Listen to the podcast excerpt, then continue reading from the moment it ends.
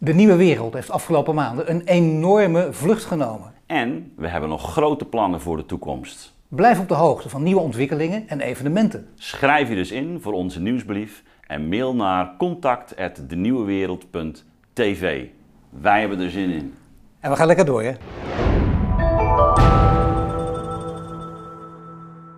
Welkom bij De Nieuwe Wereld, verdiepende gesprekken in een tijd van verandering. Mijn naam is Ad Verbrugge en vandaag zijn bij mij te gast emeritus hoogleraar Economie en oud-WRR-lid Frank den Butter en ingenieur Harry Webers, initiatiefnemer van De Nieuwe Hanze.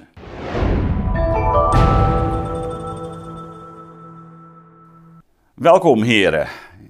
Hier, eh, fijn dat jullie er zijn hier in eh, Leiden. Dankjewel. Uh, directe aanleiding voor uh, de uitnodiging uh, vandaag is een prikkelend artikel dat ik in de evolutiegids heb gelezen. Het moet ergens in mei zijn geweest. Ja.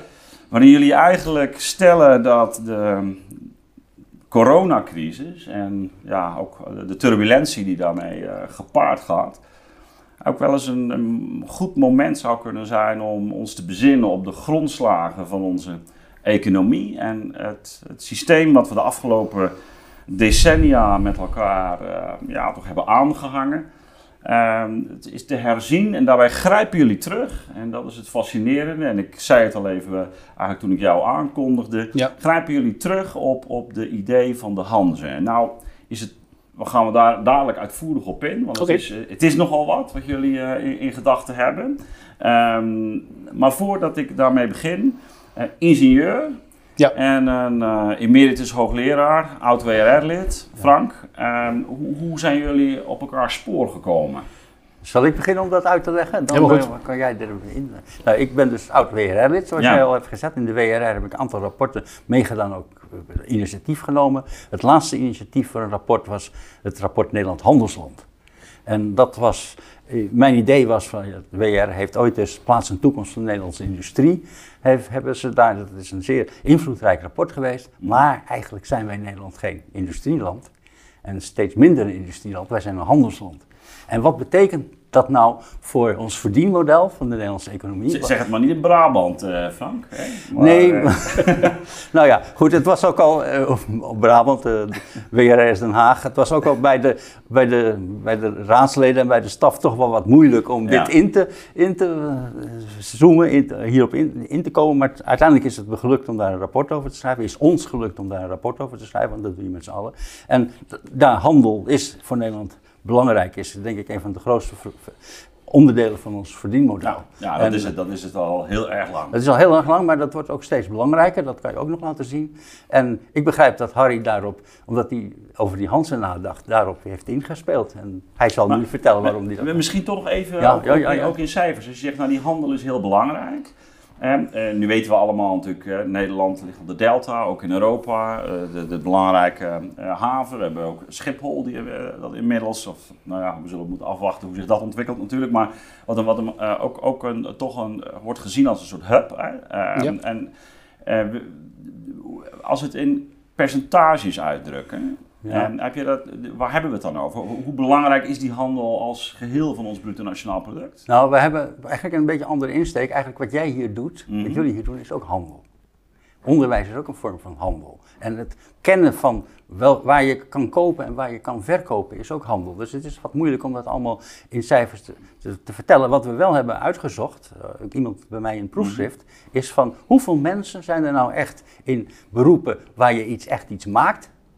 De, pure maakberoepen. ja, pure maakberoepen. trans- En hoeveel mensen zijn al bezig met transacties, met de beroepen om, om wat er gemaakt wordt te verkopen, aan elkaar te verbinden, te organiseren van de productie. Mhm. En wat we zagen is dat zo in de, in de jaren 60 eh, de mens, dat, een verhouding was van zeg 1,1. Dus meer mensen in de maakindustrie dan in de handel. Maar dat is helemaal omgedraaid naar, dus naar 0,9. Dat er dus minder mensen in die maakindustrie zitten dan in de, in de, in de, in de, dit in transactiesector. Het is een, het is een, het is een, breed, eh, Ja, brede definitie en van handel. Ik, eh, Groeiend, ja. ja het is breed. nou goed, daar gaan we dadelijk nog wel over hebben, wat je dan eigenlijk onder die handel zou moeten maar verstaan. er werd ook, we Ja. hebben ook wel wat cijfers gezien, dan denk je toch iets van 50%.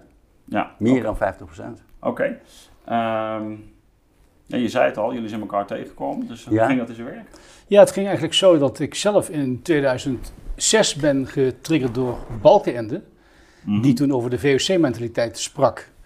Ja. En daar waren natuurlijk eh, lovende woorden over, internationaal ondernemen, trots, Nederlands roem en rijkdom. ja. Maar er waren ook kritische geluiden en ik was een van die criticasters.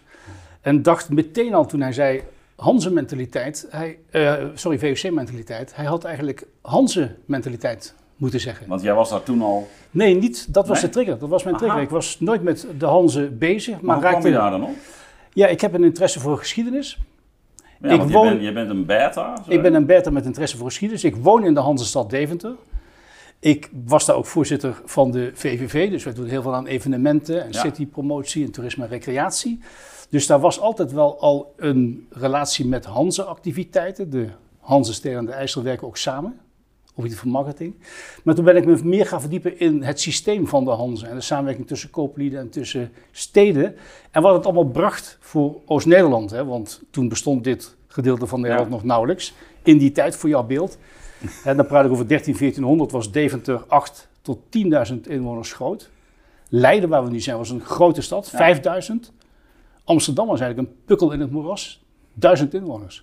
Nou, ik ben me dus in die Hanze gaan inlezen en liep toen via een wethouder uit Hattem, ook een Hansestad, aan tegen Frank. Die heb ik opgezocht op de universiteit in Amsterdam.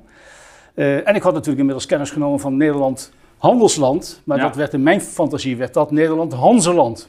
Nou, en zo zijn we eigenlijk met elkaar in gesprek geraakt. Af en toe een wetenschappelijk artikel of een column geschreven. En eh, nou, we wonen tamelijk dicht bij elkaar. En dat helpt natuurlijk ook om gedachtegoed te ontwikkelen en samen aan dingen te trekken en te sleuren. Tegen, Tegenwoordig wonen we dicht bij elkaar. In die Ja, tijd woonde in die ik tijd nog niet. gewoon in, in de buurt van Amsterdam. Oké, nou die, die, die persoonlijke geschiedenis Nee, laat ik nu nee, rusten. nee, nee, nee, maar maar ja. eh, Nee, het thema is natuurlijk fascinerend. Ja, ja, ja. Ja, Ehm, nou ja, je refereerde er al even aan, eh hanteer een wat brede definitie van, ehm, eh, van handel. Ehm eh, waar je zegt, nou, je zou zelfs onderwijshandel kunnen noemen. Ik denk dat is ook gevaarlijk. dat is ook gevaarlijk, want ehm, dan ga je het misschien ook wel in termen beschrijven die het ook geweld aan kunnen doen. Maar wat interessant is aan jullie benadering, en dat blijkt ook eh, uit dat artikel, dat jullie echt ook een, een, een ander concept, een ander idee van handel eigenlijk introduceren. eh, dan we gewoon zijn uit, laten we zeggen, de neoclassieke theorievorming. Ehm, misschien kun je daar eens even op, eh, op ingaan. Nou ja, het, het, het punt wat we toen bij de WRR hebben gedaan, en dat, eh, als je iets meer verduidelijking wil- wilt over wat we dan onder handel verstaan, dat is wat we transactiekosten noemen. En handel is eigenlijk goed eh, in het verlagen van transactiekosten. Of Nederland, handelsland, is goed in het verlagen van de transactiekosten. In het goed kunnen organiseren van de productie. In het goed kunnen eh, weten waar kan je iets kopen, waar kan je iets verkopen. Hoe vertrouw ik mijn handelspartner? Hoe moet ik dat doen? Moet ik dat via allerlei wetten doen of kan ik ook via een andere manier vertrouwen met mijn handelspartner opbouwen? En ik denk dat dat ook een punt is, eh, dat noem ik expres, omdat dat ook iets wat natuurlijk in Harry's werkzame leven enorm gespeeld heeft. Van, van, eh, een gro- groot, hij is baas van een groot ingenieursbureau geweest en eh, van hoe, hoe, hoe, organiseer ik dat? Hoe, hoe zorg ik ervoor dat die technische kennis ook echt eh, in de praktijk komt? Hoe zorg ik ervoor dat, dat die uit, uit- uiteindelijk in Amsterdam die Noord-Zuidlijn er komt? Ja, ja. Nee, dat dus is helder. Dus dat is eigenlijk een, een handel is, komt dan bijna in de buurt ook van handelen eh, in de zin van actie, eh, organisatie. Ja, nou ja, Ehm, dat is typisch. eh, Eh, terwijl wij natuurlijk, we hebben natuurlijk heel, we, koppelen het, laten we zeggen, in de, in de volksmond. En, en zo was het eigenlijk ook bij Adam Smith wel be- be- bedoeld. In, in, in termen van ehm, eh, de, de, de producten die worden ges- verkocht op, op de markt. En jij zit er eigenlijk nog een, één stap voor. Je zegt eigenlijk dat hele spel voorafgaand eh, aan die totstandkoming van die productie. Eh, wat niet strikt het maken is, maar wat wel met die organisatie, dat pakken we hier ook ja, bij. nou ja, het is niet helemaal nieuw. Nee. Ik bedoel, die transactiekostentheorie is helemaal ingebed in de gebruikelijke economische theorie, in de neoclassieke theorie. Er zijn nieuw drie Nobelprijswinnaars op dit gebied, dus het is Ja. niet eh, zomaar iets. nee, en het is wat jij ook steeds beschrijft, dus ook de hele keten. Hè? De hele dus je hebt keten, het ja. over het product en de handel, maar het begint eigenlijk bij grondstoffen, halfproduct, Ja. gereed product, opslag, logistiek, retail, allerlei winkels. Dus dat zijn allemaal Ja, stapjes dan- en- en dan voordat het bij de eindgebruiker is. En dan moet je eigenlijk per stapje in staat zijn om een marge te maken. En die economie is eigenlijk de Ja, transactie-economie. En daar zijn wij al Ja, eeuwenlang ik- heel goed in. Ik heb, ik, ik heb wel eens bij, bij Shell ben ik een beetje provocerend opgetreden bij een eh, opening van een eh, raffinaderij. Ja. En eh, daar had ik laten berekenen dat Shell eigenlijk ook een handelsmaatschappij is. Ja, ja, ja. Slechts een kwart van wat ze verkopen aan olieproducten halen ze zelf uit de grond. Ja. En drie kwart dus niet. Drie kwart dus niet. En, Zo. Dus, en, en, en eh, de raffinage is ongeveer de helft raffineren, laten ze zelf raffineren, maar de helft verkopen ze ook, kopen ze ook na raffinatie Ja. en verkopen weer. Ja. Dus eigenlijk is het een soort handels. Dus Alleen, een- Shell was natuurlijk ook hè, schelpenhandel, maar eh, Ja. dus eh, dat geeft misschien een beetje beeld Ja. van hoe belangrijk handel voor Nederland is. Ja, nou dat is grappig. Ik heb ehm, een aantal, aantal jaar geleden in artikels opgenomen in de bundel Waartoe is Nederland op aarde eh, eigenlijk ehm, ook wel gesteld, me- mede vanuit het land, landschap, van Nederland is een land dat zich heeft toegelegd ook op het in goede banen leiden van stromen. Ja. Ja. En, en eigenlijk sluit dat heel Ja, erg dat is aan. vo- volledig wat we doen. Ja, ja. ja. Ja, dat is mooi. Hey, ehm, laten we die, die, eh, die gedachte eens verder uitwerken rond die, rond die Hanze. Ja. Ehm, eh, eh, je, je zegt tegelijkertijd, het, het kan een alternatief vormen op, op wat er eigenlijk heden ten dagen gaande is, of wat er al lange tijd ook bijvoorbeeld in, eh, eh, in Amerika, of, of, of uitgaande van, eh, van Amerika, een bepaalde opvatting van wat, eh, wat economie en wat handel is. En je zegt, nou, jullie zetten daar dus iets tegenover vanuit een andere traditie. En ik denk dat het zinvol is om die twee dan tegen elkaar eh, af te zetten. Waar, waar, onderscheidt nou die Hanze zich in van die, laten we zeggen, meer eh, eh, neoclassieke opvatting? Nou, misschien moet je beginnen bij de vraag: heb jij zelf een beeld van die Hanze? Hè? Wat de Hanze was in termen van omvang of tijd? Want ik, ik constateer dat heel veel mensen eigenlijk nauwelijks weten wat de Hanze Nou, is. ik denk sowieso, ik heb wel een beeld er- erbij, hè, maar ik denk dat het sowieso goed is als je het even uit. Ik weet dat het wijd vertakt was over Europa, dat met name in de Noordzeelanden eh, Ja. daar een, een behoorlijk eh, rol in hebben gespeeld, ook naar Scandinavië toe, eh, maar dat het ook deels ook toch via de rivieren ook Europa induikt.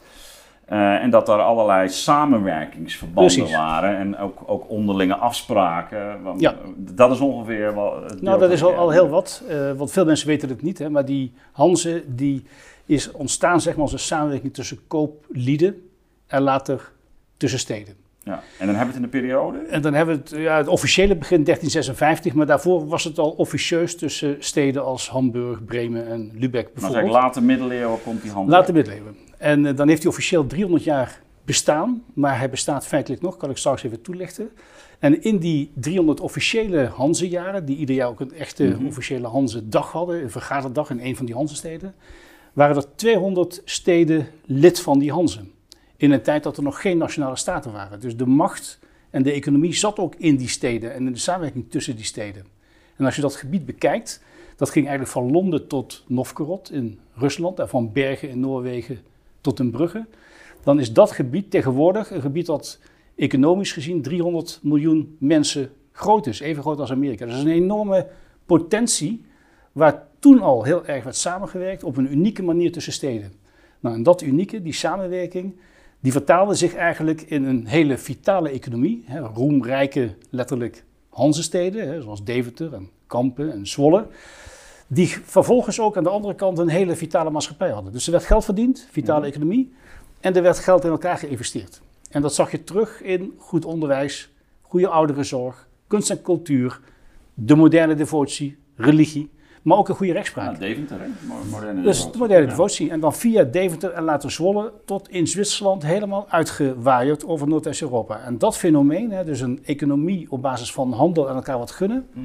maar ook letterlijk in elkaar investeren. In de zieke mens, in de mens die wat wil leren. en Dus, dus, dus die, die enorme populariteit van Thomas à Kempis, hè? Ja. Ehm, zelfs in protestantse kringen, want ik kan me herinneren dat mijn ehm, vader ook nog een, eh, wat was het, een navolging van Christus Ja. eh, ehm, op, eh, op de tafel had liggen. En, nou ja, dat was voor een protestant, eh, dacht ik, sprak niet vanzelf, maar dat heeft toch wel al te maken met, nou ja, die, die, die kennelijk een soort Nederlandse atmosfeer die in die, uh, of protestantse beetje atmosfeer die toch in dat katholieke werk zat. Maar dat heeft zich over heel Europa verspreid. Zo is dat.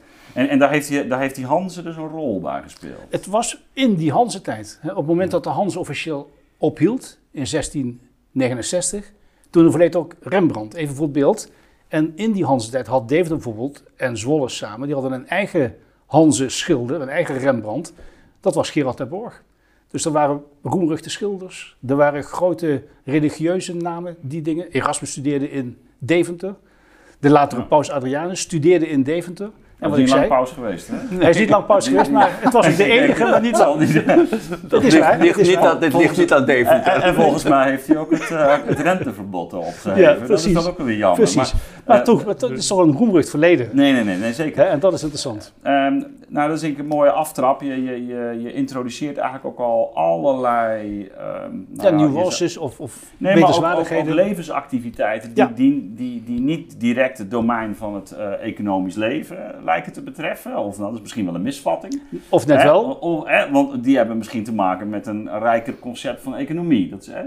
Als we denken aan het Griekse woord economie, als het op orde houden van je huis... Ja. Dan hebben ze iets met die, met die steden. Ons die, gemeenschappelijk hoe, huis ja, te maken. Hoe, hoe, dat huis werd, werd uh, ingericht. Zeker. Eigenlijk.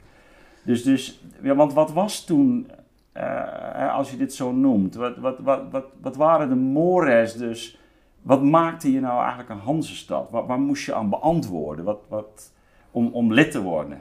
Nou ja, de, het had eigenlijk een hele eenvoudige economische basis. Jij had iets wat ik wilde hebben en ik had iets wat jij wilde hebben. Nou, dat is handel. Dat is, dat is handel. handel ja. Dus ja. in Lüneburg en in ja. Lübeck hadden ze zout. Dus de mensen uit Kampen gingen veel met koggenschepen naar dat gebied om zout te verhandelen over Noordwest-Europa. En uiteindelijk zelfs veel verder via Venetië naar het achterland daarachter. Net zo had Brugge laken en doek. En Bergen had vis. En eigenlijk gaf dat systeem dus een ruilhandel die zich liet zien in jaarlijkse grote internationale markten. Dus Deventer had vijf internationale jaarmarkten. Dan liep de hele zaak vol met handelslieden uit al die Hansesteden. Nou ja, en dat bracht natuurlijk reuring, dat bracht economie, dat gaf het uitwisselen van goederen. En dat was dus ook gewoon economisch verkeer, dat zich ook vertaalde in andere sectoren. Want ik zou zeggen dat economie, zoals we het nu zien, misschien wat te eng wordt gezien. Want daar valt ook zorg ja. onder en onderwijs onder. Ja, precies. Maar, maar, dan toch even terug naar die vraag. Hè? Dus, dus uh, we zeggen, nou ja, je ziet de tastbare handel, waar we eigenlijk zo even mee begonnen. De ene ja. heeft wol, de andere heeft bier, of de ene heeft zout. En, ja. Um, maar zoals je het zo even introduceerde, leek het ook wel alsof er een bepaalde mentaliteit mee Ja. gepaard ging. En, en is, is, dat, is dat ook wat, wat opvalt in die, in die Hanse Nou ja, dat is ook waar wij nu dus dat gemeenschappelijke stuk over geschreven hebben. Hè, van, dit dit programma heet De Nieuwe Wereld. Van wat Ja. voor wereld gaan we nou in leven? Hopelijk niet de nieuwe wereld van, van uh, Aldous Huxley, de Brave New World. Maar Ja. een andere soort nieuwe wereld. Wat voor nieuwe wereld gaan we nu leven na die, nadat die coronacrisis Ja. wat over is? Nou, die pakken we zo op. Die pakken we zo Nee, op. oké, Ja. goed, ja. Dus, maar wat, wat dus dat, die, dat, dat, dat, die neoclassieke theorie zegt eigenlijk van als nou iedereen zo goed mogelijk voor zichzelf zorgt, Ja. Dan gaat het zo goed mogelijk met de The wereld. self-interested rational animal. Ja, ja dus, dus, dus, de, de- hè, dus de homo, homo economicus, rationeel Ja. gedrag, betekent als je nou eens goed voor jezelf zorgt, dan gaat het met de maatschappij ook goed. Ja. En dat is eigenlijk iets wat ook, ook een beetje in die transactiekostentheorie zit, maar vooral in wat wij nu zien voor na corona, is van nee, eigenlijk moet je meer naar die Hans-achtige mentaliteit gaan. Dat wat goed, het is goed voor jou als jouw buurman het ook goed heeft. Want dan kan je meer met hem handelen. En je, ho- hoeft niet, je moet niet altijd proberen zelf het, het, het onderste uit de pan te halen. Nee, je moet ook iets voor, je- voor je buurman over Dus hebben. delen en gunnen zijn twee belangrijke woorden. Hè? Ja, ja. Delen is elkaar ook nou ja, een soort brede welvaart. Gunnen en dan delen van goederen, delen van voorzieningen, delen van zorg, delen van... Ja, maar ook, ook het feit dus dat de welvaart van iemand anders, als je met Ja. hem handelt, Ja. van belang is voor jouw welvaart. Ja, maar dat is wel een belangrijk punt. Want, hè, want als je kijkt natuurlijk, ook al in de klassieke eh, economie, eh, bij, bij Adam Smith, Die, die bekende zin ook uit The Wealth of Nations is ook dat het niet voor de benevolence is van de butcher, hè, van, van de slager, hè, dat ik het vlees bij hem koop. Dat is omdat ik mijn eigen belang dien. Ja, en tegelijkertijd betekent dat bij, bij overigens bij eh, Smith helemaal niet dat ik hem asociaal zou moeten bejegenen. Nee. Hè, maar ook Ja. hij heeft een belang en zo hebben we allebei een belang. Maar dat proberen we te optimaliseren. Maar je zegt, nou, hier is toch iets anders aan de hand bij die Hanzen. Want je, je houdt ergens rekening met dat belang. Nou ja, ik weet niet of dat helemaal anders is. Misschien zit dat ook wel in, in, de- in het oude gedrag van mensen. Maar de echte neoliberale idee van, eh, is, is toch van ja, laat ik eerst voor mezelf zorgen. Nou ja, Ja, self-interested. je ja. ziet nou zelfs, eh, dat is natuurlijk een zeer extreem voorbeeld, je ziet hoe dat in Amerika gaat. Ja. America first. En ik denk dat dat niet de Hanse mentaliteit is. Nee, maar ja, dat is natuurlijk wel weer Amerika als gemeenschap. Hè? Dus, dus een, nationale eh, eh, gemeenschapsgevoel. Maar la- Ja, laten we dat ja, even... Ja, ja, maar... Want ik denk dat Trump voor een deel ook weer een reactie is, precies op het idee van, nou ja, er is een elite en niemand zorgt meer voor eh, de, de eigen werknemers, op, op de middenklasse. maar je had ook kunnen zeggen, Trump is van Duitse origine en die had iets kunnen meenemen van het Rijnlandse model via zijn voorvader. Oké, want nu, nu komen we op een, Maar dat- eh, dat- nu komen we dat op een doet hij niet volgens Dat doet hij niet, nee, dat doet hij niet. Nee, nou, hij, hij kiest in ieder geval zijn eigen pad, pad Ja. daarin. Hè, maar, Ja. maar ook wel al in reactie op Ja. natuurlijk bepaalde Tuurlijk. uitwassen. Hè, waarin de, bijvoorbeeld de productiekosten door eh, uitbesteding eh, werden verlaagd. En eigenlijk niet zozeer met het belang van eh, Ja. bepaalde steden in Amerika zelf rekening werd gehouden. Ja, maar dat is dan toch typisch met het belang van eh, steden Nee. in Amerika.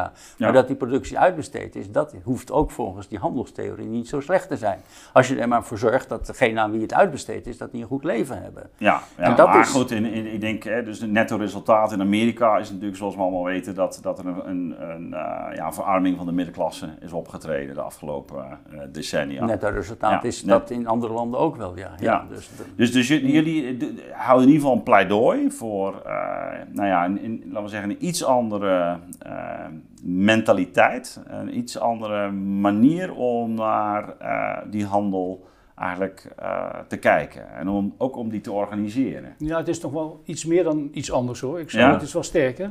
Ah, ja, nou, maar dat, dat vind ik... eh, Die Hanze, hè, je zou kunnen zeggen dat de Hanze mentaliteit, hè, die komt natuurlijk voort uit de Hanze waarden. Ja, En die Hanze waarden, als je nou je verdiept, die heeft betrekking op lef en moed. Dat zijn mannen en vrouwen die in kleine scheepjes helemaal naar Novgorod voeren over de wilde Baltische Zee. Het heeft heel erg te maken met ondernemerschap. Hè? Hè, Je gaat toch de wereld... Maar die lef en moed hadden natuurlijk de mensen van de VOC ook. Ja. Maar ja, de, de, de VOC is ook gebaseerd op de Hanze, alleen met een aandelensysteem. Ja. Dus het lijkt behoorlijk op de Hanze overigens, dat weet ook bijna niemand. Ehm, ondernemerschap, hè, een groot thema. En Ja. misschien wel een steeds groter thema in deze tijd waarin je ook wat dingen met elkaar moet organiseren, maar zeker ook voor jezelf. Maar belangrijk vooral ook zou ik zeggen, bij dat Hanze-DNA zijn de woorden gemeenschapszin. Dus dat is iets voor elkaar betekenen, dat is die vitale economie Mhm. en die vitale maatschappij. En burgerzin. En die twee woorden, die zijn eigenlijk in dat Hanze-denken en die Hanze-samenwerking, eigenlijk die Hanze-mentaliteit ver. Wa- Weven. Maar waar, waar bleek dat nou uit? Hoe kun je daar een voorbeeld van Nou geven? ja, een een voorbeeld is, ik was zelf voorzitter van een zorginstelling in Deventer. Mhm. Die is opgericht, dat wil zeggen, het oudste geschrift dat wij kennen, dus het bestond al, is uit 1267. Dus een zorginstelling die in 1267 is opgericht. En waar En we- niet door de kerk. niet door de kerk is opgericht, maar eigenlijk is opgericht als, een, als de Verenigde Gestichten, waarbij boeren aan het eind van hun leven, op het moment dat ze ziek werden, hun boerderij en land inbrachten bij die Verenigde Gestichten en dan kregen ze tot hun dood eh, kost, inwoning en verzorging en ze werden begraven. En daarmee werd er een organisatie gebouwd die uiteindelijk wel 3, 3.500 hectare aan grond had en 15 boerderijen en een zorgpoot. Later is dat gesplitst, juridisch, 30 jaar geleden.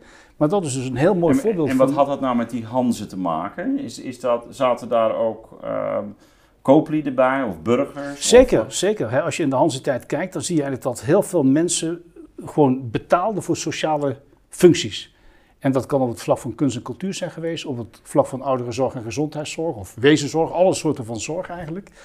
Ehm, en die Caritas, die is later ook in een VOC tot uiting gekomen en überhaupt nog wel in onze maatschappij aanwezig. Maar toen was dat heel erg expliciet, omdat ook de rol van de kerk nog iets anders was. Toen zat er nog wel een enige relatie tussen, als je nou goed doet in je leven, dan gaat het ook Ja. naar je overlijden goed.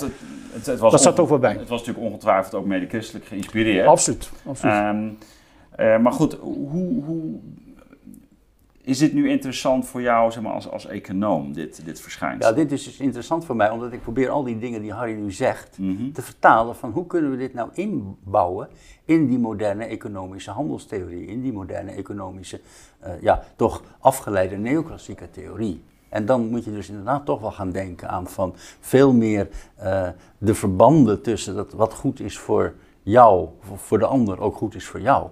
En dat veel meer erin proberen te brengen. Dus mijn eh, belangstelling is vooral van hoe vertalen we dit nou Ja. in, eh, in economische termen die ook in de, in de huidige economische theorie worden, ge- worden gebruikt. En, eh, want je zou zeggen, in, in de huidige theorievorming zie je dus sterke nadruk op dat self-interest, dus dat, dat eigen belang. ja. Eh, waar jullie ook in het artikel aan refereren, is een notie eigenlijk van gemene best, het ge- gemeenschappelijk belang.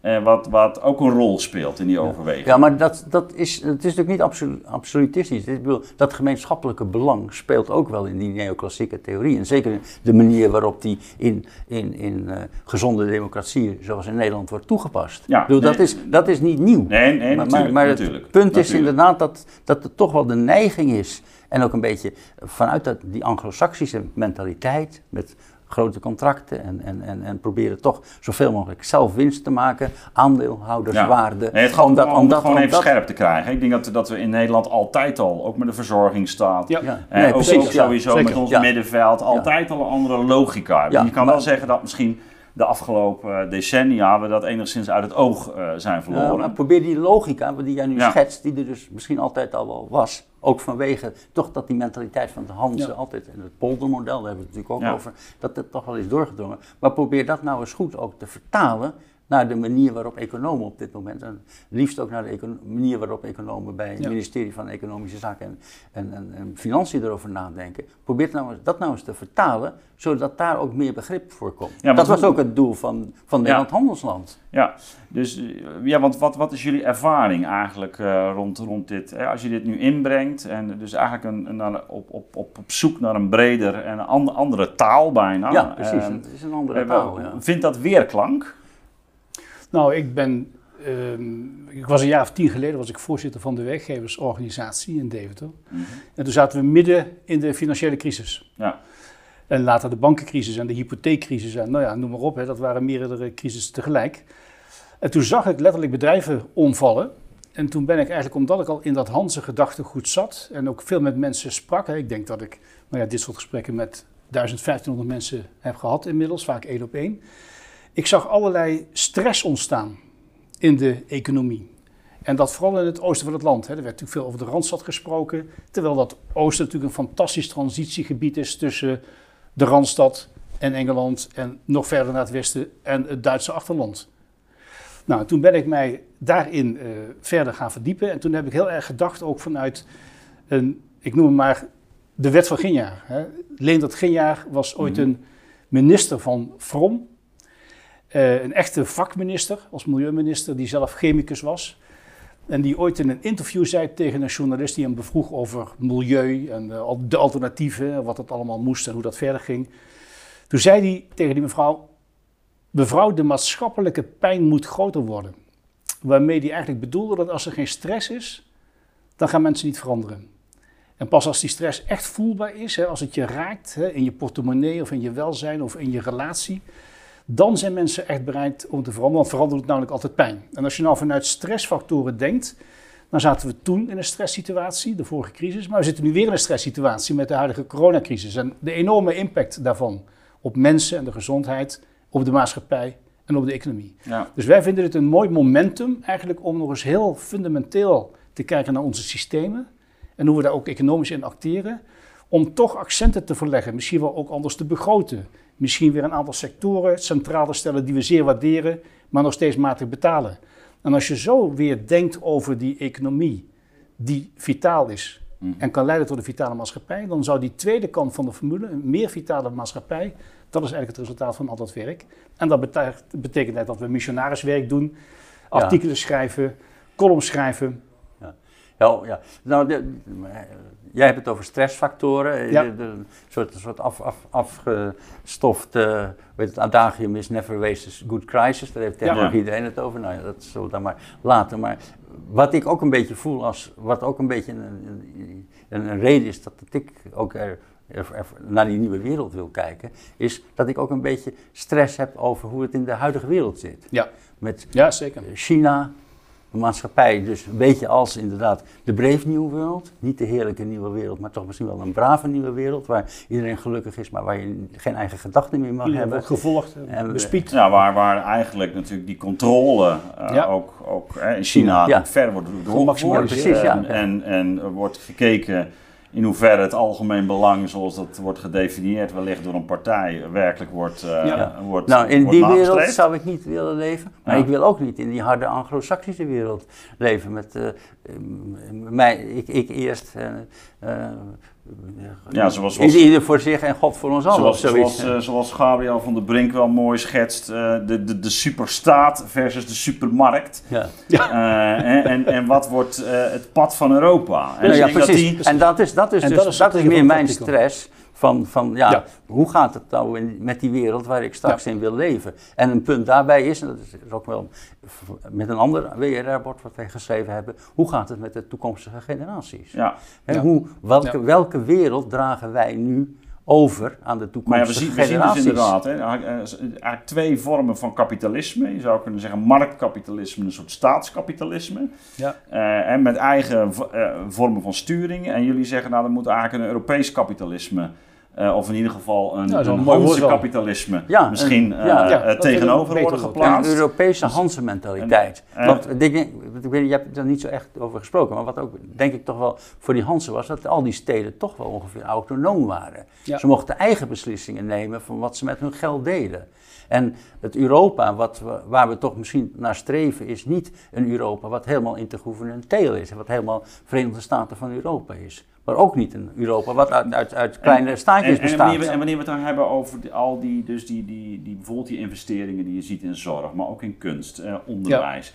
Eh, Was dat een beetje noblesse oblige? Was, was dat het idee van, nou, als je bij zo'n Hansestad, dan zag je die andere steden en zo deden we dat? Of was dat impliciet ook toch wel van, nou, met een stad die gewoon keihard was en eh, waarin men eigenlijk onvoldoende eh, die andere waarden woog, daar, daar deed men liever geen handel mee? Of, wat, Nee, wat- ik, ik denk niet dat het eh noblesse oblige was. Ik denk dat mensen met kunst bezig waren omdat ze het gewoon mooi vonden. Hè, kijk naar de huizen van kooplieden. Mhm. Dat waren rijk gedecoreerde huizen. De architectuur als zodanig, maar ook de inrichting daarvan.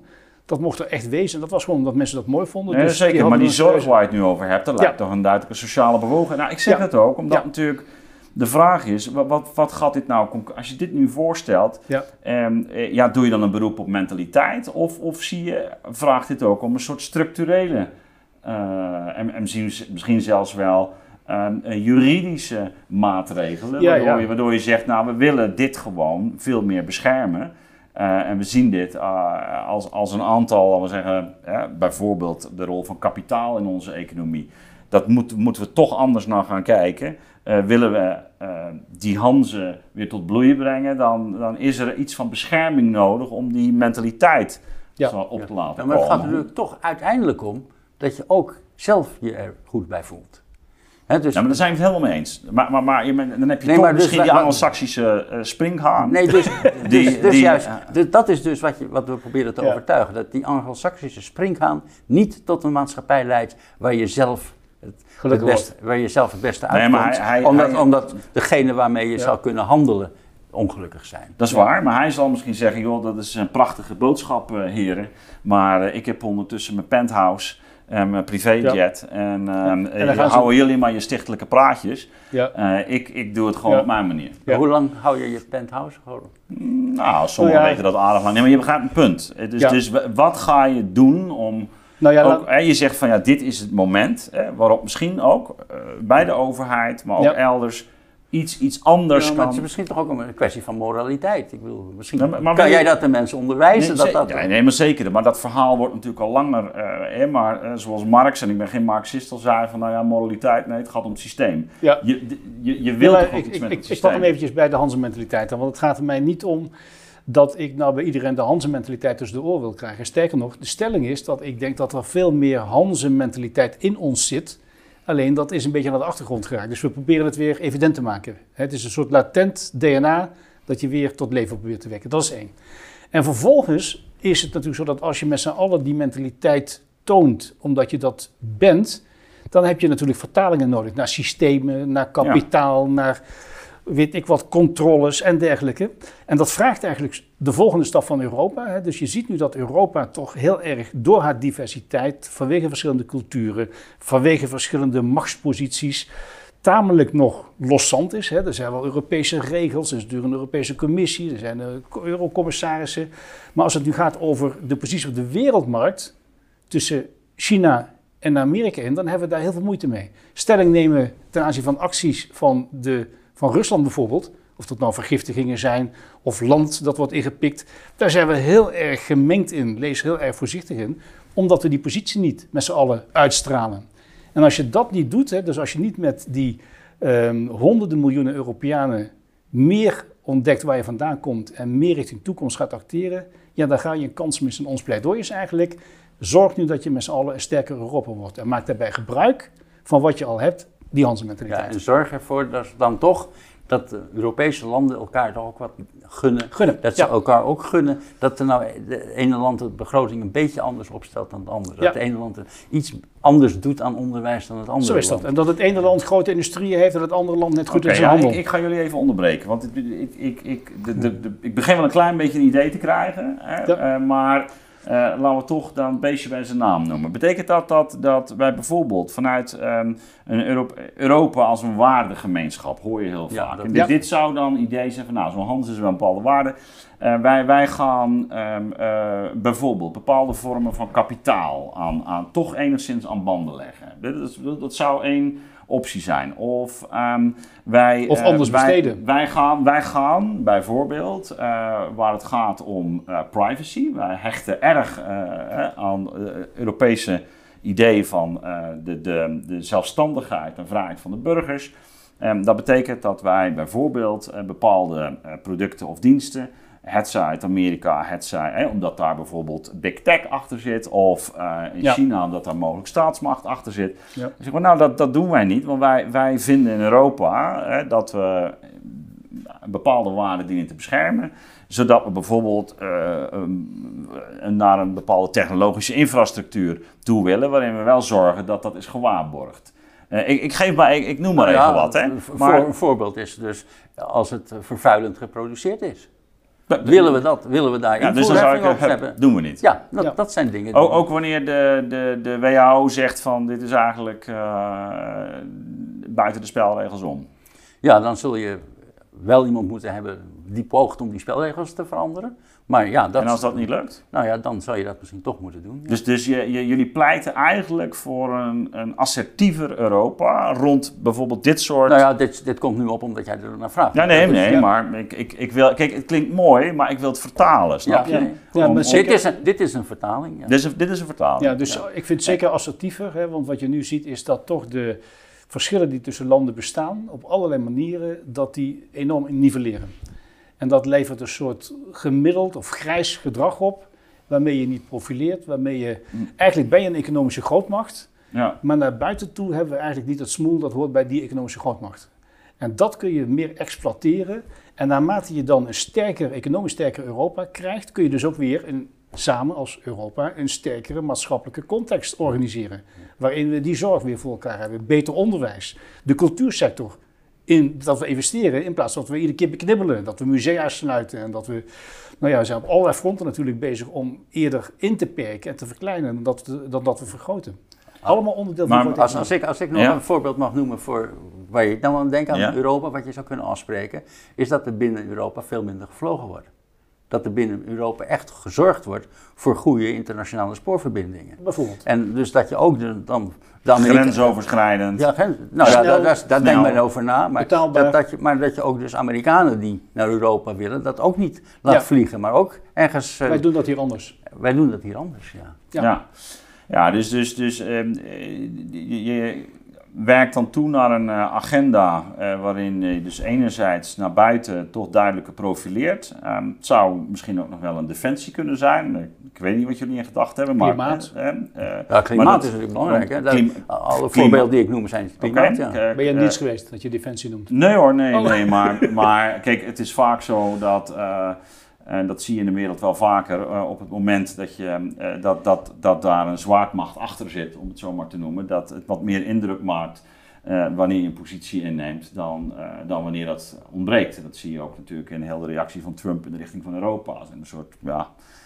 maar goed, dat, dus eh, niet dat ik daar een, een, een pleidooi voor zou Nee, want misschien is dat wel een voorbeeld van oud denken. Hè? Meer Hmm. investeren in defensie. Kijk, we hebben natuurlijk zoveel inmiddels eh, kernwapenarsenaal in de wereld. En dat gaat allemaal niet meer met, met troepen, maar dat gaat allemaal met computers. Dat de vraag is of meer investeren in mensen en materieel. Defensie Ja, als goed, laten we die discussie Goed, maar even ja, erover. hebben. En het zal hoe dan ook een bepaald soort investering eh, vragen. Absoluut. Ehm, ehm, maar tegelijkertijd hoor ik jullie zeggen, nou, maar dat betekent niet dat je simpelweg ehm, eh, Europa moet centraliseren of uniformeren. Het is juist een heel duidelijke agenda over wat je gemeenschappelijke belang is en dat samen doen.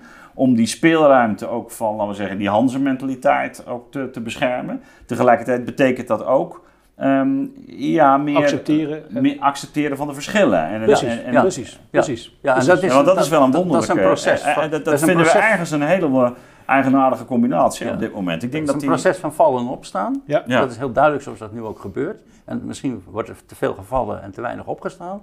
Maar ik denk dat dat, dat, dat in te passen valt. Het moet ingepast worden. En het is niet zo dat we echt weer één Verenigd Europa ervan moeten ma- zien te maken. Ja, want jullie hechten eigenlijk ook aan die pluriformiteit Ja. die eigen Nou is. ja, er is zelfs ook een laatste WRR-rapport verschenen die dat Ja. ook zegt. En die pluriformiteit, anders gaat het niet. Anders, anders, Ja, dat zien we ook in Europa. anders- dat, anders krijg je- spanning ook anders krijg je het niet Dat is het, hè? Het is Ja. altijd Noord versus Zuid, eh, Ja. Oost versus West. En zolang je die spanning in de lucht houdt. En dat was eigenlijk in die Hanse-context veel minder een probleem. Nou ja, laten we duidelijk zijn, hè? die Hans had natuurlijk betrekking op Noordwest-Europa. ja. Dus dat had niet betrekking op heel Europa zoals we dat nu kennen. Maar de Hanse waarden, die zijn in die zin ook niet helemaal uniek. Hè? Je hebt ook wel eens verteld, Frank, dat er in China vergelijkbare waarden nou ja, zijn. En dat is natuurlijk overal waar familiebedrijven, waar het gaat om continuïteit en niet alleen om eh, de, de winst voor de aandeelhouders. Hè. Dat denken, het doorgeven van, opvolging van, dat is natuurlijk allemaal het resultaat van dat systeem dat we later handels zijn genoemd. Nou ja, in China vindt dus ook handel plaats op een heel andere manier. Dat Guangxi, dat idee Ja. van je moet je vrienden helpen. Ja, Als, als, als, als ik jou heb geholpen, dan, moet, eh, dan moeten je vrienden naar jou toe kunnen komen. ja. En dat is ook zonder een te bedoelen. Hè? Ja, een zonde, dat is natuurlijk ook een Ja. stukje manier om, om, om met wederzijds vertrouwen te werken. Alleen ik heb het idee dat dat toch heel anders werkt dan dat wij nu in de, hand, in de Hansehandel Ja, nu, nu, ehm, nu eh, noemde je zo even al, ehm, misschien is dit ook een uitgelezen moment omdat... Een stressmoment. ehm, eh, eh, het is een stressmoment, we, voelen de, we- we beginnen de pijn te voelen. Ja. Eh, ik denk dat ehm, eh, de kredietcrisis, ehm, nou misschien wel, is een- een crisis geweest die, die in een bepaalde zin misschien niet diep genoeg is gegaan. Dat de pijn ehm, eh, wel door sommigen is Ja, gevoeld, maar minder breed en, Die, die, en zat, diep. die zat ook anders, hè? Die, Ja, ja, die, die, die coronacrisis, Ja. dat heeft, Ja. hebben we ineens direct in- Ja. aangegrepen. Ja, Kijk, we, nee, hebben, een- nee, we hebben natuurlijk nog een andere crisis, die klimaatcrisis. Die heeft ook Ja, het dus je- nadeel dat je dat niet direct voelt. Dus als je Ja. dat nou met z'n, als het naar elkaar legt, hè, dus tien jaar geleden de financiële crisis, de kredietcrisis, Mhm. nu de coronacrisis, eh, binnenkort de klimaatcrisis. Dat gaat ook geen tien jaar meer duren dat we daar echte effecten van merken. Die merken we nu al. Ja. En dat zeg maar zien en daarin proberen te begrijpen wat er gebeurt en ook te leren van het verleden, dat is natuurlijk een deel van de agenda waar we mee bezig zijn.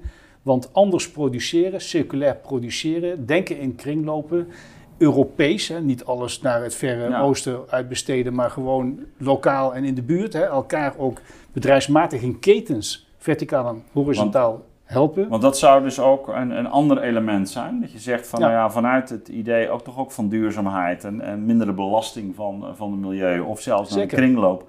eh, gaan we ook veel meer lokaal eh, en of Zeker. regionaal of, of continentaal eh, die economieën opnieuw inrichten. Zo is dat. Kijk, jij, jouw programma heet De Nieuwe Wereld. Hè? Ik schreef een ambitiedocument, dat heet De Nieuwe Hanze. Ja. Gebaseerd op het oude Hanzeverbond. Niet om te historiseren, maar om de elementen daarvan te hergebruiken in een nieuw recept. hè, een nieuw potje te koken.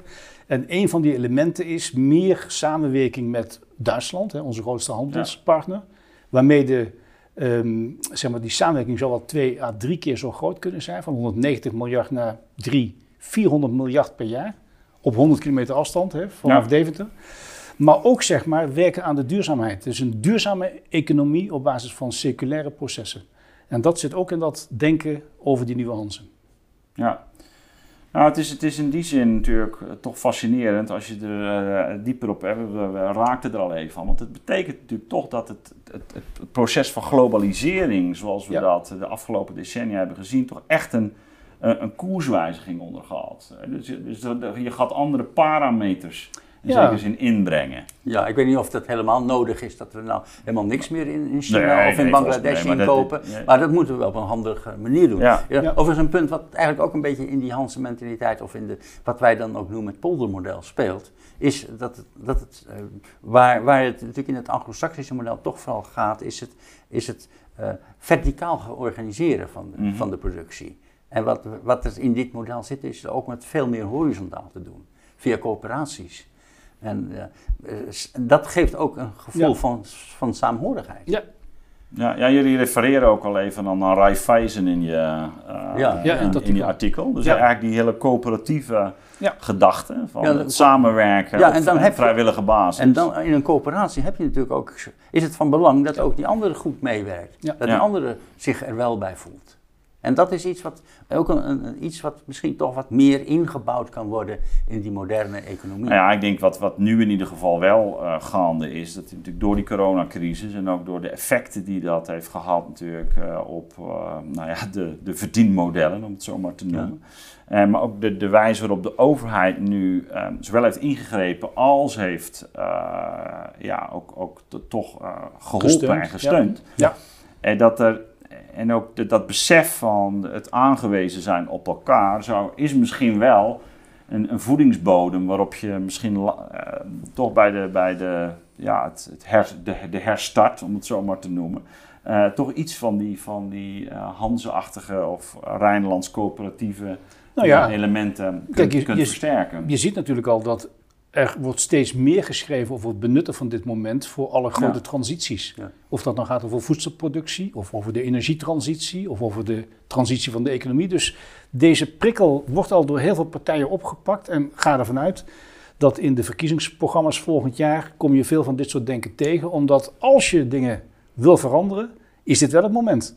Steeds nog vanuit, vanuit die stelling dat veranderen pijn doet. Hè? Hè, dus we zijn natuurlijk toch een beetje zelfgenoegzaam. Het gaat toch goed. Ja. eh, De volgende generatie, je generatie wordt lost het op. gedwongen nu naar jezelf te kijken. Je wordt nu Ik- echt ik, ik, gedwongen. ik ben daar wat pessimistischer over. Ja? Hoor. Dat ik, vrij- ik weet niet of, het, of het die kant op gaat. Als ik nou Maar jij doet je best. Nou ja, ik doe mijn best, maar, maar of het me lukt en of het uh, Harry en mij lukt, is natuurlijk nog maar de vraag. Ja. Nee, als ik nou weer lees over dat groeifonds, dat gaat dan Ja, weer echt ja, gewoon ja, ja. Over, over, over economische groei. En eh, milieu wordt daar toch wel misschien genoemd, maar de toekomstige generaties worden ook wel een beetje bekeken. Maar het gaat toch wel over ons en de huidige generatie. We mogen nu meer geld uitgeven.